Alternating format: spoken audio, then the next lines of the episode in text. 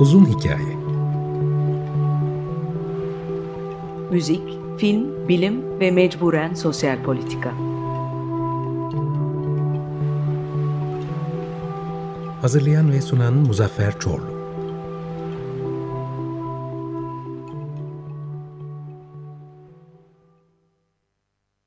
...95.0 Açık Radyo'dan herkese günaydın, selamlar. Uzun hikayede bugün Doktor Suat Eros'la birlikteyiz. Suat hoş geldin. Merhabalar, hoş bulduk. Şimdi ben e, sana önce teşekkür ederim. Senin haberin yok ama ben senin videolarını çok seyrettim. Niye? Çünkü vegan olunca e, sağa sola bakıyorsun. Şu şöyle miymiş, bu böyle miymiş diye. E, vegan olunca derken hemen bir parantez açayım. Önce etik vegan, sonra da e, bitkisel bazlı beslenmeye de geçince mecburen e, sen benim herhalde e, hayatımı değiştiren game changer'lardan biri oldun. Hemen dedim ki ben Suat'ı bu programa çağırırım. Sen de dedin ki tabii gelirim. Öncelikle çok teşekkür ederim. Ama ilk sorumu sormadan önce e, seninle ilgili bir yanlış anlama var diye düşünüyorum internette. O da bu kadar bir, ya tabii bir iç hastalıkları e, doktoru olarak sen e, bitkisel bazlı beslenmeden bahsedince ya da veganlıktan bahsedince işin sağlık yönünü hep ön tarafa çıkarıyorsun. Çünkü senin profesyonel bakış açın bu. Ama sanki bir yandan da etik veganlık hiç de derdin değilmiş gibi algılayanlar olduğunu görüyorum. Ee, birkaç dakikada bu misconception'ı, bu yanlış anlamayı düzeltelim ve ilk sorumu sorayım. Olur mu Suat?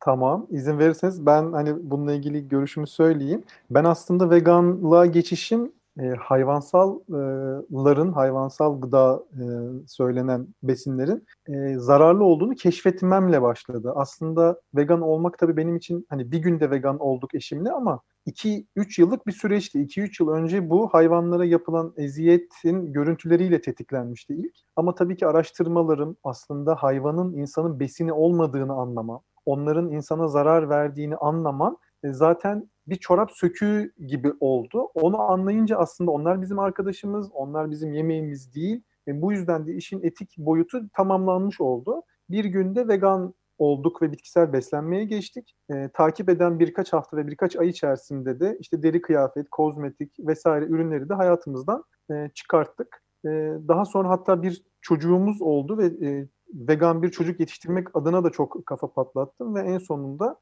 e, doğana kadar da o hazırlıkları da tamamlayıp e, şimdi de bir yaşını geçti. Vegan bir çocukta büyütüyoruz. Kıyafetinden, şampuanından, işte yemeğine kadar her şekilde ve ona tabii hayvan sevgisi aşılamaya çalışıyoruz bir yandan da.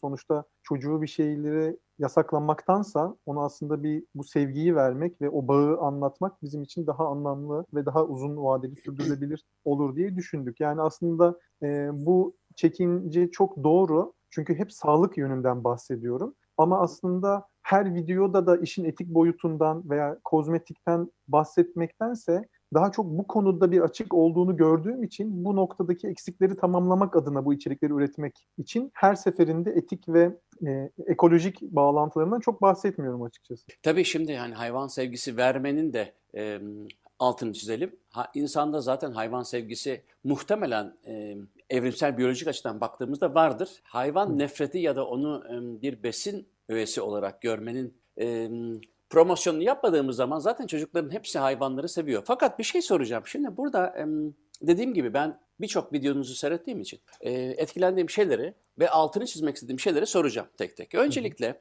e, şu ahlaki koşullara gel- gelmek istiyorum. Mesela ahlaki koşulların da kendine göre bir evrimsel döngüsü var. Örneğin e, milattan önce 2000 yıl önce e, düşünürsek insan ve ahlak bambaşka bir noktadaydı. Hı. Şimdi bambaşka bir nokta. Dolayısıyla hani derler ya insanlık ya da işte e, homogiller bir süre önce Hı. belki bir dönem e, hayvanla beslenmek zorunda kaldılar ve onların e, bir şekilde kognitif yapılarına ya da bedensel yapılarına pozitif etkileri oldu, katkıları oldu bu. Fakat e, ahlaki koşullar günümüzde ki bunu ben senin bir videondan alıyorum aynen. Günümüzde yani 2020'nin ahlaki koşulları eskisi gibi değil. Bunu bir açalım mı? Şimdi e, hangi tür bir ahlaki yapıdayız? E, hiç Spinoza'yı falan kastetmiyorum. Hiç ahlak felsefesini, John Locke'u kastetmiyorum. Bildiğimiz günümüzde ahlak yani hayvanı kesen, yiyen, e, bu pirzolanın kuzu kuzu pirzolanın tadı da çok güzelmiş. Üzerine de kekik koyduk mu oh tadından yenmez diyen insan ahlakının 2020'de gözden geçirmesi gereken şey ne sence? Bir tabii doktor yani, olarak öncelikle sonra sen kendin ne düşünüyorsun? Şimdi öncelikle bu insan evriminde aslında ahlaki bir evrim de geçiriyor insan. Yani bundan 100 yıl önceki doğrular şimdi e, insana e, saçma gelebiliyor. E, bu noktada da aslında e, o kadar sanayileşmiş bir dünyada yaşıyoruz ki o bağlar koparılmış vaziyette. Yani bizim için bir hamburger aslında işte iki ekmeğin arasındaki bir e, yuvarlak bir madde gibi. Yani onun bir hayvandan geldiği fikrine o kadar uzaklaştırılmışız ki ve ben bunu vegan olduktan sonra mesela işte yeğenlerimde işte küçük çocuklarda fark ediyorum. Mesela yediği şeyi balık olduğunu biliyor ama balıkçıdaki akvaryumdaki balıkların tabağına gelebileceğini asla düşünmüyor. Diyor ki anne bunları yemiyoruz değil mi? diyor korkuyor. Aslında gayet onları yiyor evet, ama o balık onları için, e, işte çizgi film kahramanı gibi belki doğanın bir parçası belki hani çevre bir bilinci de verilen bir çocukta hayvanları sevelim koruyalım ama tabağına geldiği andan itibaren o bağ kopuk vaziyette olduğu için ve bu yıllarca kopuk vaziyete devam ettiği için aslında bu ahlak açısından değerlendirmek de biraz sıkıntılı. Yani insan avlanma ile ilgili bugün hepimiz görüyoruz avcılıkla ilgili ciddi bir kamuoyu var ve insanlar buna karşı geliyor. Zevk için hayvan öldürmek diye. E, ve zevk için hayvan öldüren bir insan da çıkıp ya sizin ayakkabınız da bu hayvanlardan yapılıyor dediği zaman artık hani e, hayvanı zevk için öldürenlerle başkası onun için öldürüp yiyenler arasında bir tartışma çıkıyor. Veganlar bile yok ortada. Yani demek istediğim işin ahlaki boyutuna gelemiyoruz çünkü o bağ koparılmış vaziyette 2020'de. Ama avlanmaya gidecek olsa eminim ki çoğu insan bitki bazlı beslenmeye geçecektir. Hiç kimse çünkü o yavru ineklerin veya kuzuların canına kıymak istemez. Aslında bu noktada bir ahlaksızlık belki demek doğru olmaz ama e, o dediğim gibi o bağ kopuk olduğu için o bağ hiç kurulamıyor. Bu hayvanseverler için de geçerli. Şimdi o bağ kurmamak için tabii çok enteresan oyunlar da var. Mesela ben birkaç tane makale okudum. Burada hepsinin adını vermek istemiyorum ama e, entelektüel düzeyde veganlığa karşı gelindiğinde çok klasik şeyden de bahsetmeyeceğim. İşte B vitaminlerinden, şusu busundan eksik kalınır gibi bir takım baskılar var ama e, benim gördüğüm daha çok mesela evrimsel biyolojik perspektifte işte atalarımızın bir dönem e, e, hayvan yediğiyle ilgili olarak yani otoburlukla ilgili olarak bir e, base sağlamaları yani öyle bir background'la beraber bütün bu e, yaptıklarımızın meşrulaştırılması adına e, atalarımızın da şey olduğunu hayvanlarla beslendiğini iddia eden, iddia etmeyen. Aslında gerçekten de böyle bir bilimsel veri var. Homidisler ya da işte Australopithecus'larda yapılan bazı çalışmalarda bu görünüyor. Fakat ben hemen şunu sormak istiyorum burada. Onlar tabii ki kuzu pirzolası yemiyordu. Yani hayvanla beslenmekten kasıt bizim bugün yediği, bizim derken yani et, oburlu, et oburluğu tercih eden insanların yediği e, nedir? Kuzu, e, işte e, hadi inek, dana, e, tavuk. tavuk, balık vesaire. E, bun, bunu ya da işte bir takım e, deniz ürünleri diye ki o da çok enteresan. Deniz ürünü. Biz de mesela kara ürünü. Mesela abi işte benim arkadaşım var. Kara ürünü çok lezzetli bir arkadaşım diyemediğim gibi ama neyse. Yani sonuçta İtalyanlar deniz meyvesi diyor bu arada aslında. Ha, daha evet. da ilginç. Ama o daha derin, deniz ürünü daha kötü, daha ters geliyor. Evet, o daha ticari, daha meta. Evet, var. Baban. Niye? Çünkü hani denizden babam çıksa yerim dediğine göre değil mi? baban da bir deniz ürünü oluyor. Neyse, demek istediğim şu. Şimdi atalarımızın yediği bu e, atalarımız da demeyeyim yani sonuçta evrimsel biyolojik açıdan geriye döndüğümüzde insansların gerçekten bir dönem hayvan yediğini biliyoruz. Fakat elbette dediğim gibi onlar da hani böyle e, e, spagetti alla carlamare yemiyordu yani sonuçta değil mi? Kuzu çevirmiyordular. Şimdi şöyle bu konuda e, paleo diyet diye bir şey var son zamanlarda öne çıkarılan. İşte evet. atalarımız ne yiyordu onunla beslenirsek sağlıklı oluruz gibi bir iddiaları da var. Paleo diyetle ilgili aslında o kadar da eski olmadığı için bazı verilerimiz var ne yedikleriyle ilgili. Kivilerdi yanlış hatırlamıyorsam. Mesela bakmışlar tabii e, şöyle coğrafya konuyu çok değiştiriyor. İşte kuzeyde yaşayanlar e, daha soğuk iklimlerde yaşayanlar mesela çok tarımla ilgilenemiyor, daha çok deniz ürünü yiyor. Daha güneyde yaşayanlar işte deniz ürünü yiyemiyor, çölde yaşayanlar daha bitkiler. Yani her yerde paleo diyet aslında farklı ama et yiyenlerin yediği etlere ya da hayvanlara baktığınızda işte öyle inek, tavuk falan değil. Karınca yiyen var, e, timsah yiyen var, kirpi yiyen var. O evet. hayvan aslında onlar. Bu inek, koyun, e, balık, vesaire bunları yiyor olmamızın aslında bazı sebepleri var. Bu da aslında ticari olarak randımanı çok yüksek olmaları işte toplu halde yaşamaya daha elverişli olmaları, et randımanı daha yüksek, işte e, maliyetlerinin daha düşük olması gibi birçok ticari faktör işi bu noktaya getirmiş. E, ve şunu hiçbir zaman inkar etmedim ben bir vegan olarak. İnsanın evriminde et yemek, ete kavu, eti bulmuş olmak, etçillerin artıklarıyla beslenmiş olmak ve bir noktada avlanmaya da başlamış olmak insana fayda sağladı mı? Sağladı. Kesinlikle sağladı. Bir kere zaman kazandırdı her şeyin ötesinde. Çünkü yeşillerle alabileceğiniz kalorinin çok daha fazlasını çok daha kompakt bir şekilde hızlıca alabilir oldu. Ve bu da sürekli yemek yemektense yani bir insanın bir gününden bahsetmiyorum ama bir ömrü düşündüğünüz zaman işte o zaman diyelim ki 30 yıl yaşıyorlardı. Bu 30 yılın belki de 5 yılı yemek yemekle geçiyordu. Ama ete ulaştıkları zaman çok ciddi zaman kazanıp belki icatlara zaman ayırabildiler. Yani bu bir tabii speküla, spekülasyon ama doğru olabilir. Ha, bunun dışında şuna ilgili veriler de var. İnsanın e, beyni büyüdü, çenesi küçüldü. Çünkü eskiden çok düşünmesi gerekmiyordu ve sürekli çiğnemesi gerekiyordu. İşte ete kavuşunca yani daha dens bir kaloriye kavuşunca bu e, ihtimal yani bu e, çiğneme işi azaldı ve daha fazla üretken olmuş oldu. Bu insanlar bunu şöyle yorumluyor. Etteki protein daha kaliteli olduğu için beyin daha çalışır hale geldi. Hayır, bu ondan değil. Bu aslında temelde kazanılan zamanla ilgili olduğunu düşünüyorum ben. Ha bu noktada şunu savunan evrimsel biyologlar da var. Aslında hayvansal gıdalar çok e, sporadik bir e, besin türü. Yani düzenli bir besin değil. Yani bir market yok, kasap yok, gidip alamıyorlar ve işte o kabilenin erkekleri ava çıkıyor ve belki iki gün sonra dönüyor ve belki dönemiyor ve işte o kabile yavaş yavaş işte seleksiyona uğruyor. Aslında o yüzden et düzenli ve sürdürülebilir bir kaynak değil. Düzenli ve sürdürülebilir kaynak meyve de değil aslında. Çünkü o da çok mevsimsel bir besin. Bu yüzden daha çok işte turpgiller ve e, tüpsü bitkiler dediğimiz toprağın altında yetişen ve o e, işte çekirdeği koruyan o nişasta kısmı kaba, e, e şişman olan bitkilerin 12 ay boyunca aslında insanlara düzenli olarak şeker sağlayabildiği ve bu yüzden geliştiğini iddia eden evrimsel biyologlar da var. Ama tabii ki bütün bu tartışmalar hep spekülatif tartışmalar. Ha ben şunu ama inkar etmiyorum. İnsan hayvansal gıdalarla beslendi ve bir noktada da bu insanın işine yaradı. Ama öyle bir zamanda ve öyle bir şartta yaşıyordu ki insan. Kıtlıkta yaşıyordu zaten. Yani zaten şu anda da bir çöle düşseniz ne bulursanız yemeniz gerekir. Çünkü bir sonraki beslenmenizin ne zaman ve ne ile olacağı belli değil. Ama şu anda düzenli olarak bitkisel besinlere erişebildiğimiz bir coğrafyada ve düzende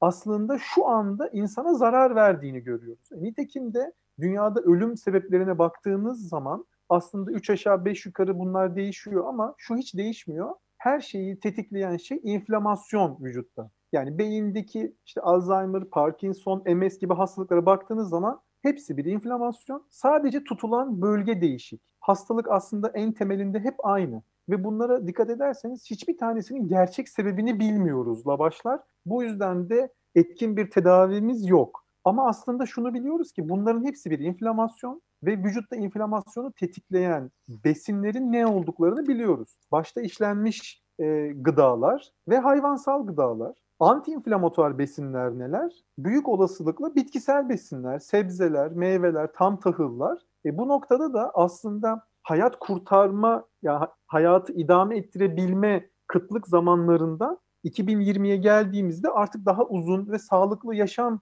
için beslenmeyi tercih etmeliyiz. E, o zamanlar 30 yıl yaşıyorduk belki de kanser olacak zamana sahip değildik. Şimdi daha uzun yaşıyoruz. Daha uzun yaşayınca uzun vadede vücutta gözükebilen kanser gibi hastalıkları daha sık görüyoruz ve tabii ki işin şöyle bir e, sıkıntısı var. Şu gıda kanser yapar gibi bir şeye hiçbir zaman ulaşamayacağız bilimsel veri olarak. Çünkü bunları dizayn etmek çok zor. Bu yüzden de aslında işte et kanserojen mi sorusunu belki yıllarca daha sormaya devam edebiliriz. Ama bunun cevabını öğrendiğimizde belki biz bu hayatta olmayacağız bile. Yıllar sonra anlaşılacak bu. Çünkü dediğim gibi bunun için optimal bir bilimsel çalışma dizayn etmek mümkün değil. Bu noktada da toparlamak gerekirse bizi 100 yıl önce, 200 yıl önce hayatımızı kurtaran besinler, şartlar aynı olmadığı için şu an aslında bizi ölüme götürüyor veya hastalıklara götürüyor. Tıp ve teknoloji ne kadar ilerleyip yeni ilaçlar, tedavi yöntemleri bulsa da aslında onların bizi hasta edici, edici etkisini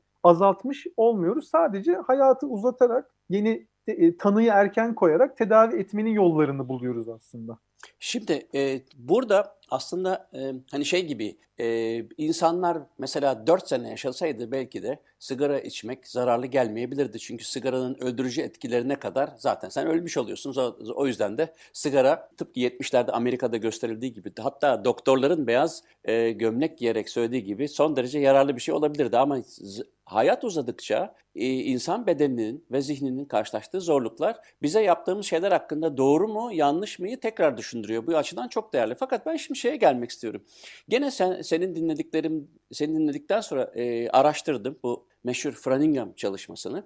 Oradan ahlak, medya, büyük şirketler ve kapitalizm dörtgeninde e, veganizmi ya da işte e, bitkisel bazlı e, beslenmeyi konuşmak istiyorum. Gerçekten de e, bu mesela sen gene bir programda söylüyorsun benim çok ilgimi çekti. Zaten asıl dedim ki ha dedim Suat'ı çağırmazsam olmaz. O da şu ben bir süre önce bir dok ben Belçika'da yaşıyorum biliyorsun. Doktoruma gittim dedim ki ya ben veganım işte şudur şudur benim şeylerime bakar mısın? Demirdir B12'dir falan. E, e, baktı gayet yolunda her şey falan. Ben de ona şey sordum sonuçta bir doktor e, yani e, ne oluyor GP General Practitioner ev ee, doktoru. Aile hekimi oluyor bizde.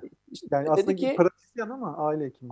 Yani genel he, pratisyen hekim. Ha, aile hekimi. Dedi ki e, valla dedi ki yaşı benden de büyüktü. Dedi ki e, valla dedi bize dedi e, bu beslenmeyle sağlık arasındaki ilişkileri ortaya koyacak şeyler pek öğretilmedi. Yani biz kendimiz ne öğrenirsek. E şimdi ben Belçika'dayım hani Kuzey Avrupa sayılabilir. E, sağlık sistemi de yani hiç fena sayılmaz bir sürü dünyanın diğer ülkelerine göre. Orada o dok, bu doktor bile birkaç ay önce bana böyle dedi. Şimdi sen de bir doktorsun ve sen de o programda dedin ki bize bunlar öğretilmedi. E, yani şimdi e, sen kendi kendine öğrendiğine göre e, hiç de doktor olmayan insanlara söyleyeceğin şeyler benim için çok daha kıymetli senin. Ama şu bakış açısıyla gidelim. Franingham çıkmazı diyorum ben ona.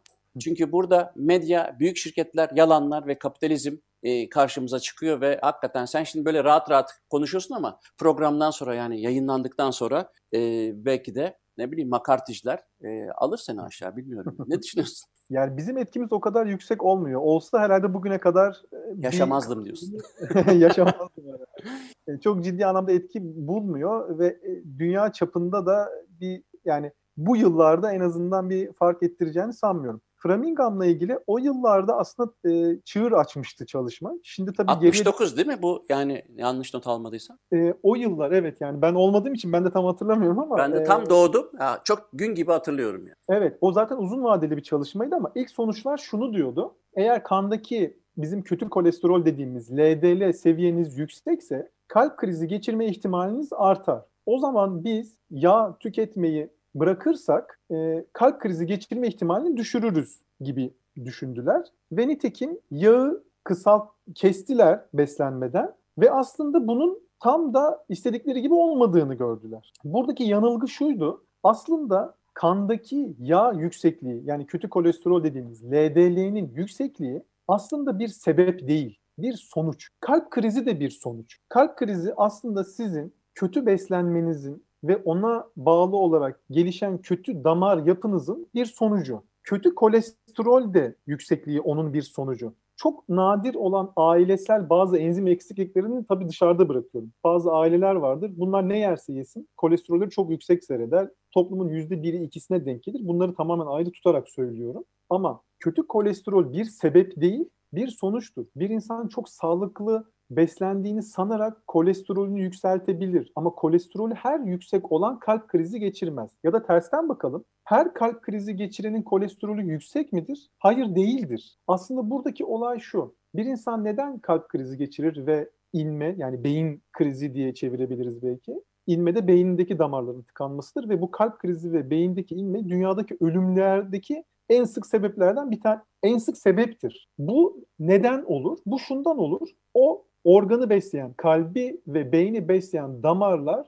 da, damar sertliği olur. Damarlar tıkanır, tıkanır, tıkanır. En sonunda da gelir bir pıhtı orayı kapatır ve onun ardında kalan yer beslenemez ve bu beslenemediği bölge hayati bir yeri besliyorsa o anda ölürsünüz veya hastaneye yetiştirip geri döndürülebilirse kurtarılırsınız. Ha bu damardaki sertlik ve daralma neden olur? aslında biliyoruz ki kolesterolden değil, yediklerinizdeki inflamasyondan olur. Çünkü kötü kolesterolün alt sınırı olarak işte 80-90, üst sınırı olarak da 130 belirlenmiştir laboratuvarlarda. Siz laboratuvara gidip test yaptığınızda diyelim ki 110 gelirse sizinki normal denir. Oysa biz biliyoruz ki kötü kolesterol yani LDL 80 kendi damar duvarında birikebilir. Yani onun yüksek olması değil onun sebebi. Aslında vücudunuzda inflamasyon olması. Damarınızda inflamasyon varken düşük kolesterol bile damar duvarında birikme eğiliminde olabiliyor. Bilmiyorum anlatabildim mi? Yani o ben çok net anladım. Biz kötü kolesterolü görüp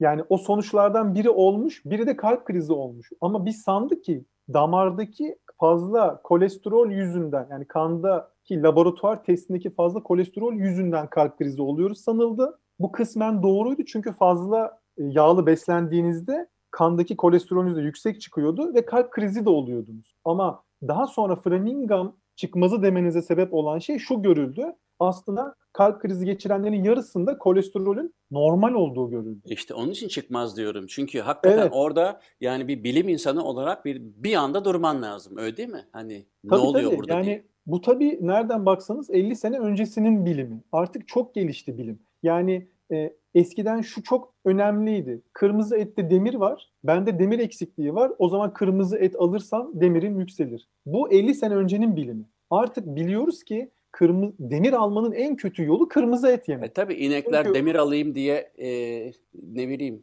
şey yemiyor herhalde. Aslan yemiyor değil mi onlar?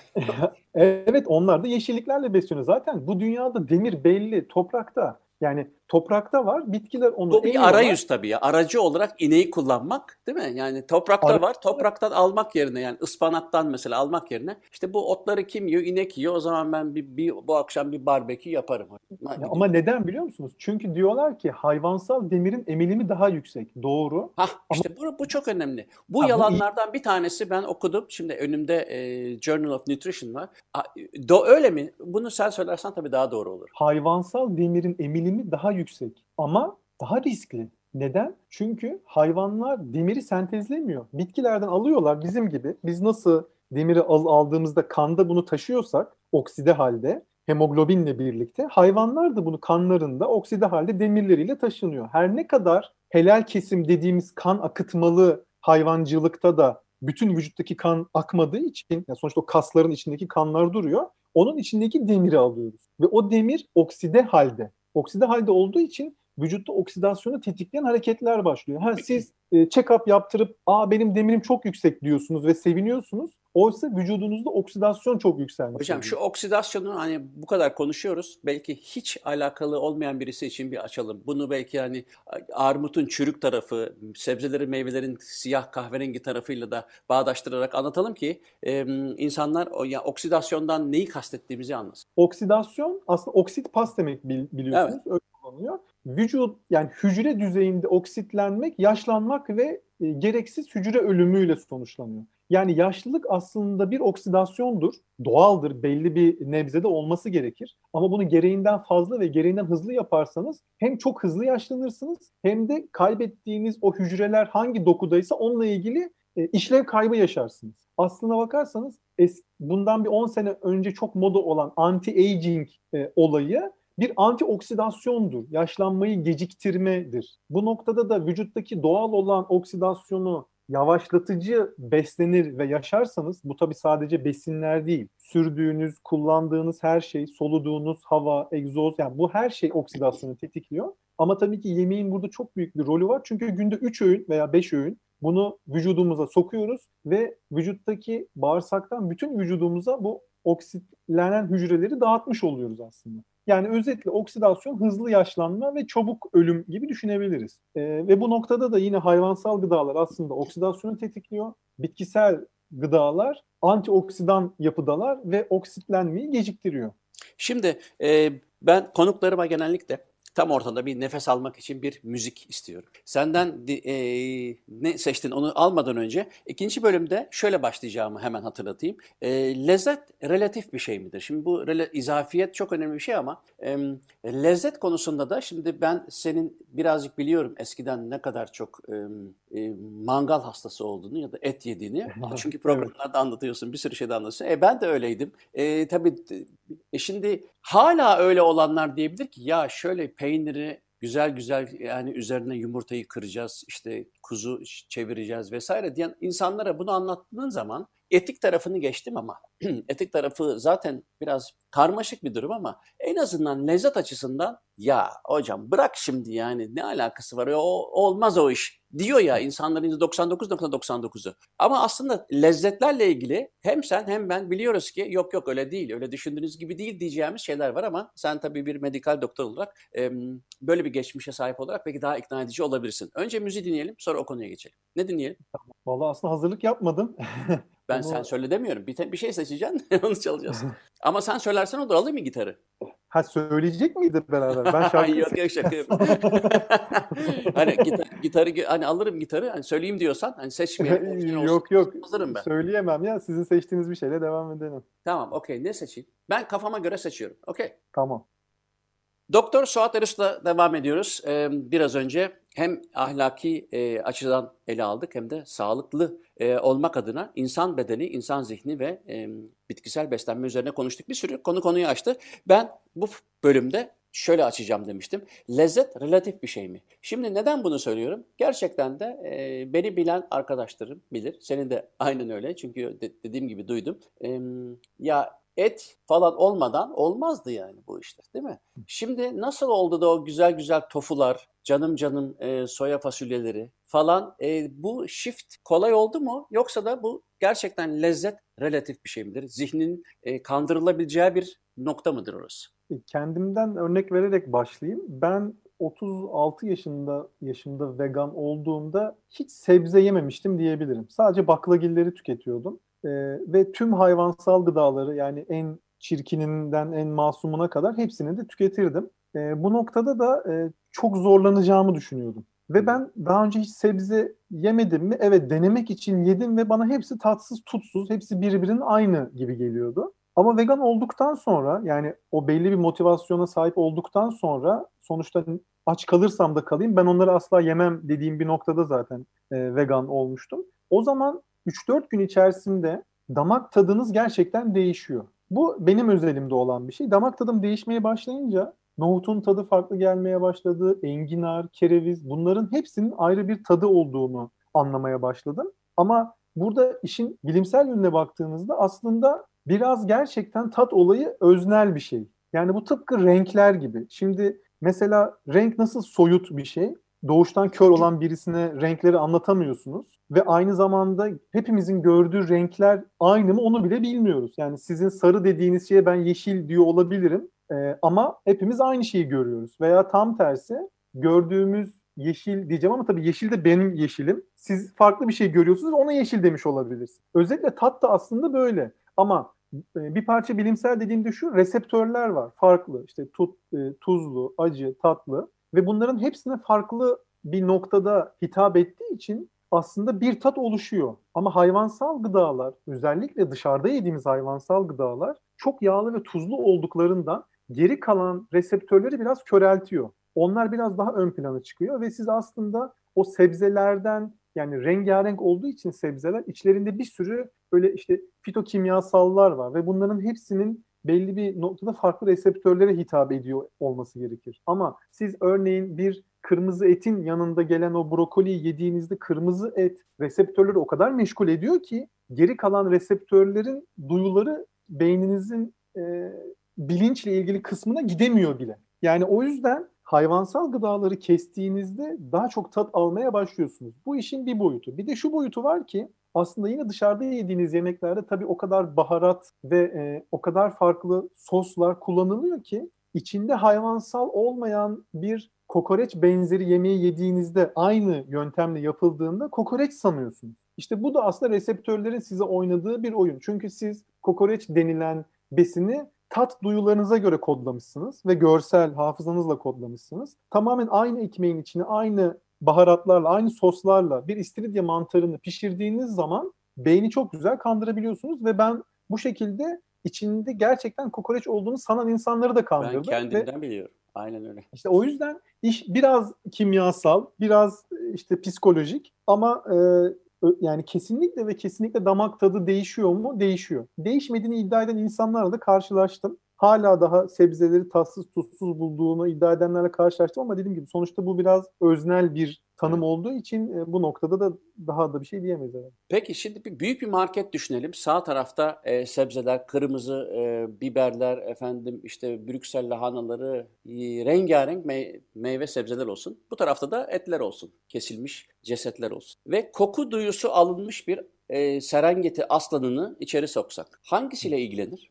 Yani e, vallahi bilemeyeceğim ama rengarenk olması aslında hayatta kalma içgüdüsü açısından daha önemli gibi Aslan geliyor. içinde mi? Yani olabilir. E, yani çok araştırdığım bir konu değil ama aslan aslında hazır ete de pek gitmek ister mi onu da bilmiyorum. Çünkü onun içinde e, yani e, işte kovalamak, yakalamak, parçalamak var. Sonuçta onu yakalayıp yediği zaman daha taze oluyor. Bir de mesela şöyle bir şey var e, aslında av hayvanlarında. E, glukojen depoları dediğimiz yani aslında daha yağ yakın, çok şekerli e, olan organlar hızlıca yendiği zaman var. Mesela siz bir yani bir hayvan yiyen birisi için örnek verirse kesiliyor, o işte buzdolabına konuyor, oradan oraya naklediliyor, kasaba geliyor, eve alıyorsunuz, buzdolabına koyuyorsunuz, akşam pişiriyorsunuz falan. O hayvan öleli en az en az birkaç gün olmuştur. Ama doğada ısırarak, parçalayarak yediği zaman aslında o yani bir aslan için de söylüyorum bunu. Marketten alıp et pişirip aslana vermekten çok daha sağlıklı. Yani aslan için sağlıklı. Çünkü onun içinde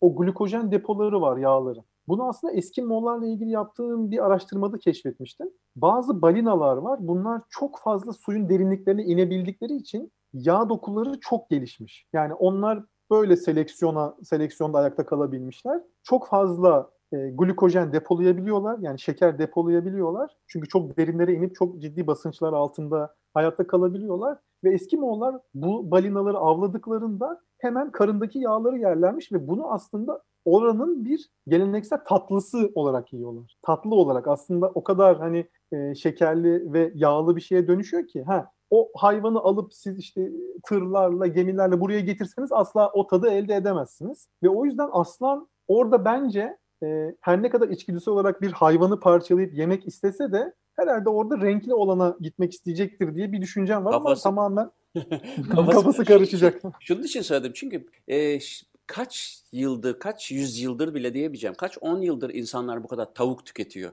Yani bundan ne bileyim dönelim 2000 yıl öncesine bu kadar tavuk yendiğini ben sanmıyorum. Zaten kaynaklara da baktım bu e, antropolojik beslenmeyle ilgili e, araştırmalarda öyle bir tavuk geleneği çok da uzun şeye gitmiyor. Fakat tavuk denen şey de aslında artık o tavuk değil. Yani işkencelerle, genetik oynamalarla üretilmiş yani milyarlarca insana hızlı hızlı verilmek üzere e, bir de bir de yalandan şey üfürüyorlar. Serbest dolaşan, işte ip atlayan, zıplayan tavuk diye. Yani daha bunu hani şey gibi benim bir çocuğum var. E, e işte ben etik olarak onu yiyemem. Ama bu zıplıyor yani serbest dolaşan çocuk. Ha yiyeyim o zaman diyemeyeceğin için böyle bir saçmalık var ama hani şey demek istiyor. Bu daha hani ne bileyim işte ota nazaran tezek mi diyeyim bilmiyorum ama sonuçta öyle bir üfürmeyle gönderiyorlar. Fakat o, tavuk mavuk da yediği yok insanların aslında artık. Öyle değil mi? Ee, tavuk tabii şöyle onların dedelerinin dedeleri bile tavuk değildi. Tavuk aslında bu arada Roma İmparatorluğu'nun bir buluşudur. İşte cephelere götürmek için küçük hayvan ve işte protein olması açısından Cep proteini.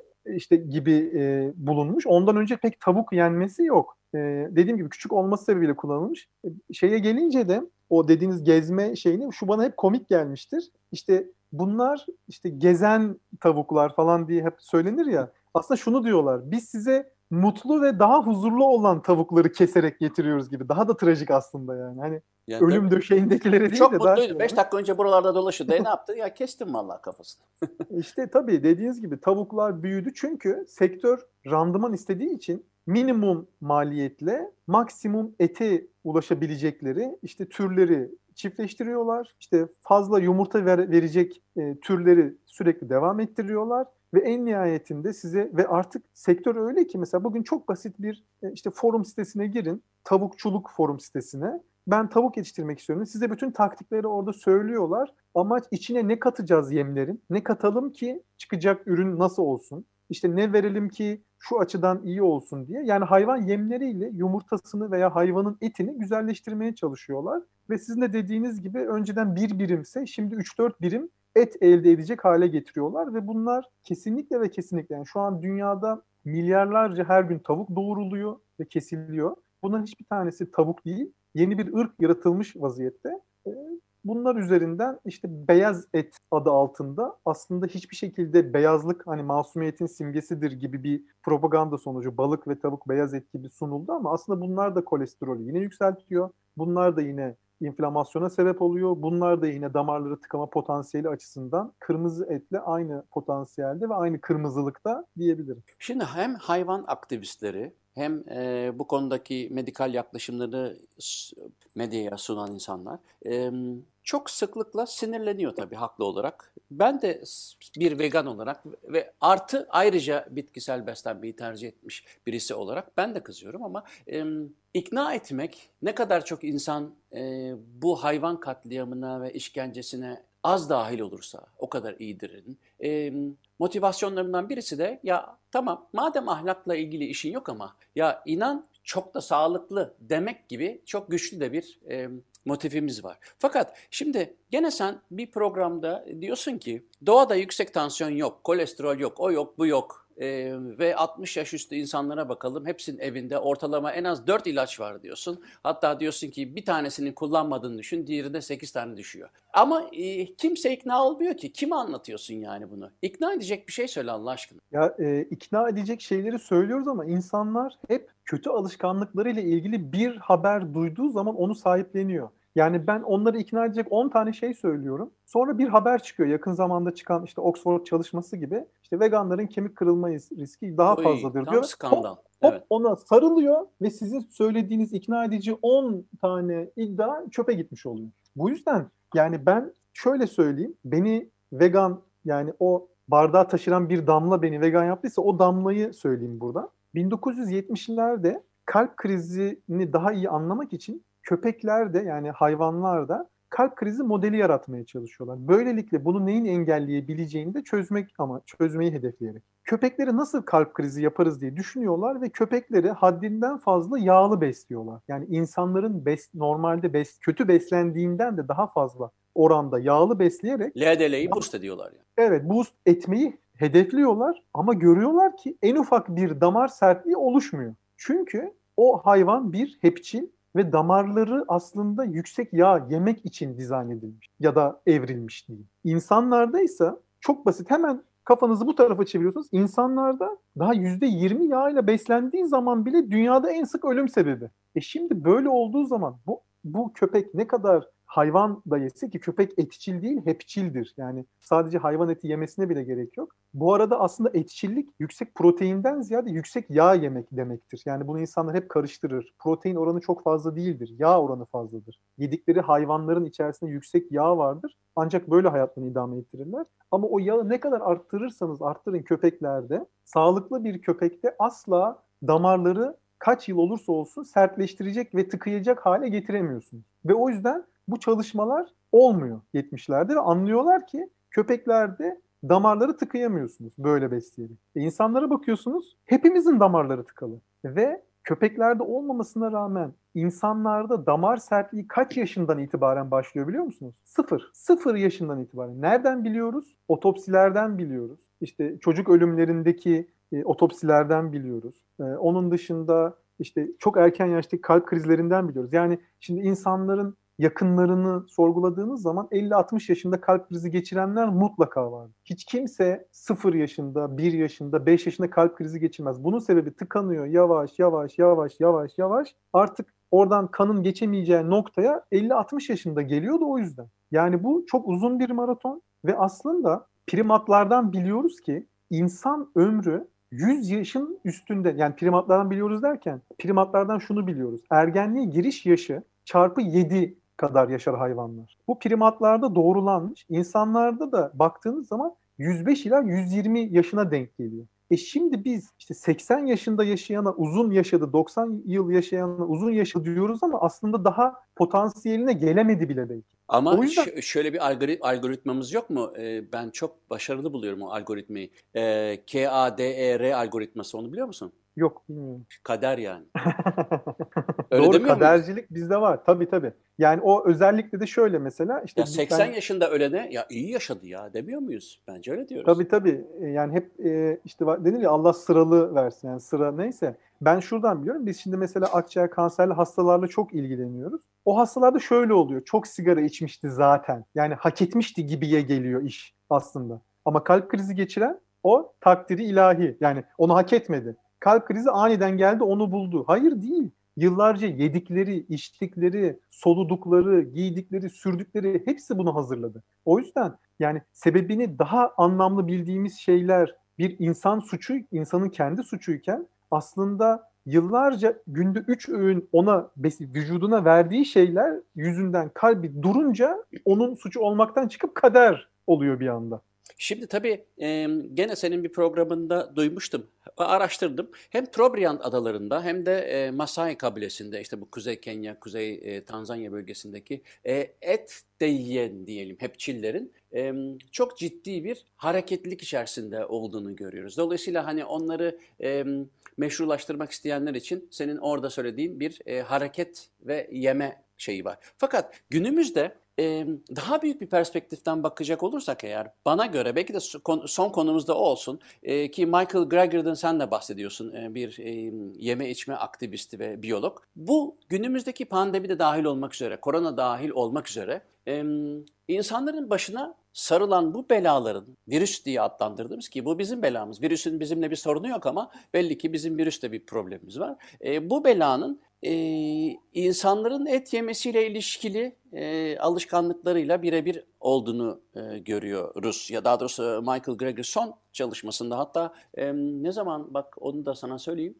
yeni e, indirdim. Çünkü Backfest'te 30, güzel bir 30 Mayıs konuşması vardı. 2020'deki e, şeyi e, mülakatında bu. E, istersen burayı bir açalım da ve öyle kapatalım. Yani pandemi günümüzün e, önemli konusu koronavirüsü vesairesi virüsleri e, Michael e, Greger'ın bu, bu önemli bir food aktivisti dediğim gibi e, hayvan yeme ve virüsler ilişkisine girelim öyle de bitirelim. E, Ona geçmeden az önce söylediğiniz şeyle ilgili bir örnek vereyim. Masailerle ilgili. Dünyada hala bazı kabileler var ve bunlar avlanarak besleniyor. İnsanlar kendi bu büyük şehirlerde betonlar içinde yaşarlarken ki yedikleri eti Masailere atfediyorlar ama yani Masailer gibi biz de beslenirsek sağlıklı oluruz diyorlar ama aslında orada gözden kaçırdıkları şey şu. Gidip Masailerin yaşadığı yerde Masailer gibi yaşarsanız ve Masailer gibi beslenirseniz Masailer kadar bile yaşayamazsınız belki. Çünkü bir de onların genleri de var. Yani her şey işin içine giriyor. O yüzden şimdi işte İstanbul'un göbeğinde birisi Masailerin yediği gibi yediği zaman onlar kadar zayıf ve onlar kadar uzun yaşayamaz. Yani. İstanbul'un göbeğinde birisi derse ben Masailer gibi yaşıyorum o zaten muhtemelen dayak yer. E İşte yani o yüzden başka bir toplumun beslenmesini kendine örnek almak bu açıdan risk oluşturuyor. Bunu çok şurada da sık karşılaşıyoruz. Benim anneannem köyde yaşadı, et de yedi, sigara da içti, 100 yaşına kadar yaşadı. Ya anneannen 100 yaşına kadar yaşadıysa 100 yıl önce doğmuş. Erken ölmüş bir de. yani evet. Yani sigara Aslında- içmeseydi daha uzun olacaktı yani. Demek Bunu ki bir de duyuyorsun. 100 yıl önce doğmuş, 100 yıl önceki şartlarda yaşamış ve orada yaşamış. Sen şimdi burada onun yaptığı şeyleri yaparsan onun kadar yaşaman mümkün değil. Gelelim Gregor'a ve e, hayvancılıkla virüs ilişkisine. Bu çok net ve artık bilinen bir şey. Yani bugün artık e, HIV, MERS, SARS bunları geçtik. Tüberkülozun bile aslında koyunlardan geçtiğiyle ilgili çok ciddi veriler var Evet. İnsanın hayvancılıkla ilgili olan bu yakın ilişkisi aslında insanı riske sokuyor. Neden? Çünkü doğada bu işte mutasyonlar, virüs aktarımları hep oluyor. Biz ama bu hayvanları yiyerek aslında bu belki işte milyon yılda bir olacak ihtimali işte 100 yılda veya 50 yılda bir olacak şekilde indiriyoruz. Yani riski gittikçe artırıyoruz. Yoksa tabii ki günün sonunda bir yerde bir denk gelme olasılığımız var ama işte dünyada 8 milyar insan varsa bunların işte 8 7,5 milyarı et yiyorsa mutlaka bir yerde o interaksiyon olacak ve mutasyonlu bir virüs denk gelip e, bizi enfekte edebilir. Aslında söylenen şu, siz de okumuşsunuzdur. Bu Covid belki de başımıza gelen gelecekteki şeyleri bir uyarı niteliğinde. Daha kötüsüyle de karşılaşabilir. Yani öldürücülüğü çok yüksek değil. Bugün Ebola'nın öldürücülüğü %50'ye yakındı. Ama bulaştırıcılığı düşüktü. Siz şimdi düşünsenize Covid'in milyonlarca kişide görülen Covid'in öldürücülüğü %50 olsaydı ne olurduk yani? Tamamen bir korku filmi. Şu an 30 30 milyon kişi ölmüştü Mart'tan bu yana demek. Aynen öyle. 60 O yüzden daha bunlar iyi günlerimiz demek bile yerinde olur. O yüzden yani hayvancılığın başımıza açtığı şeylerden Zaten hastalıkların adına bakarsa kuş palazı, tav- e, kuş gribi, e, domuz gribi, covid hepsi yani ne bileyim yarasadan. Yani sonuçta e, başımıza iş açıyoruz. Peki ben çok teşekkür ederim ama bir konum daha kaldı küçük. Onu mutlaka Tabii. istiyorum çünkü biraz da benim konum e, mental kognitif işler. Şimdi yapılan araştırmalara göre gene 2018'den sonraki şeyleri taradım. E, kognitif işlevlerde depresyona bağlı ya da değil. Yani işte Alzheimer olabilir, e, hafıza olabilir, e, bunama ve türevleri olabilir. E, bitkisel beslenmeyle beraber iyileşmenin e, çok somut, e, significant bir iyileşme yani anlamlı bir iyileşme oranının olduğunu artık tespit etmişler ki bu en son benim şu al, alıntıladığım hikaye Transitional Psychiatry, Journal of Transitional Psychiatry'den e, benim ilgimi çekti. E, bu konuda bir bilgin var mı? Gerçekten kognitif faaliyetlerle, fa, e, fonksiyonlarla bir e, bitkisel beslenme ilişkisini sen de gördün mü? Ben şöyle gördüm. Bu e, açlık ve uzun süreli e, işte fasting e, beslenmelerini araştırırken insanlar hep uzun süre aç kalmanın işte kognitif fonksiyonlara, diyabete, tansiyona nasıl iyi geldiği ile ilgili bir sürü veriye rast gelmiş. Aslında orada çok basit bir gözlemim oldu benim. İnsanlar aç kaldığı zaman açlık değil onları iyileştiren şey. O kadar kötü besleniyoruz ki o kötü besinleri o. almayı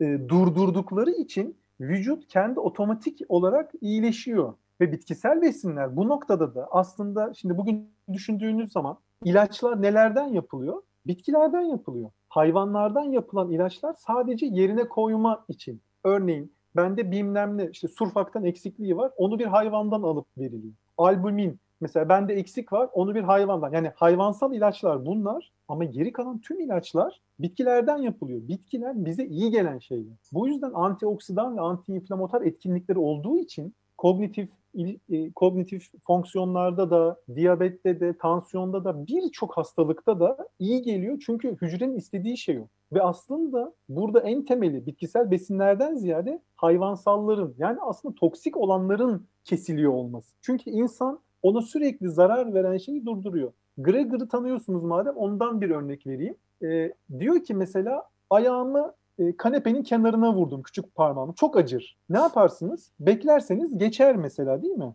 Ama doktora giderseniz ne yapar? Size bir ağrı kesici verir. Onu da alırsanız geçer. Ama diyor ki ben diyor her gün günde üç kere ayağımı kanepenin kenarına vuruyorum. Ve her gün doktora gidiyorum bana ağrı kesici ilaç veriyor ve iyi geliyor. O da diyor ki siz ayağınızı her gün kanepeye vurup ağrı kesici alacağınıza ayağınızı kanepeye vurmasanız olmaz mı? İşte hayvansal besinlerin de aslında yaptığı bu. Hem hasta ediyoruz kendimizi sonra da teknoloji ve tıpla o hastalıkları düzeltmeye çalışıyoruz. Bunları kestiğimizde veya doğru olan besini verdiğimizde işte bilişsel kapasitede diyabette, tansiyonda, kolesterolde vesaire birçok hastalıkta gerilemek aslında zaten vücudun kendini iyileştirme potansiyelinin bir sonucu. Bunlar tabii ki bilimsel olarak kanıtlanması ve gösterilmesi kolay şeyler değil ama denemesi bedava. Bugün daha birazdan yediklerinizi değiştirebilirsiniz. Alışverişinizi yapıp eve gidip yediğiniz yemeklerden başlayabilirsiniz ve etkilerini anında günler içerisinde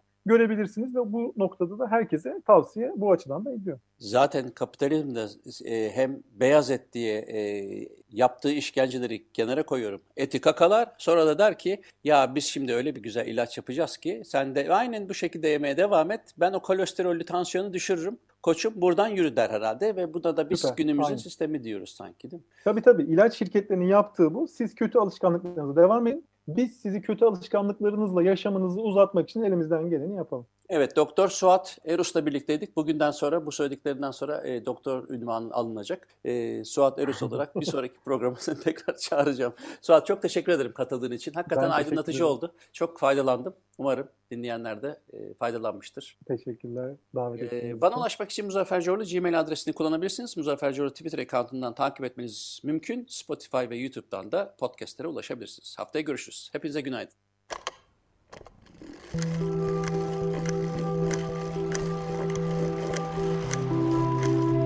Uzun Hikaye Müzik, film, bilim ve mecburen sosyal politika. Hazırlayan ve sunan Muzaffer Çorlu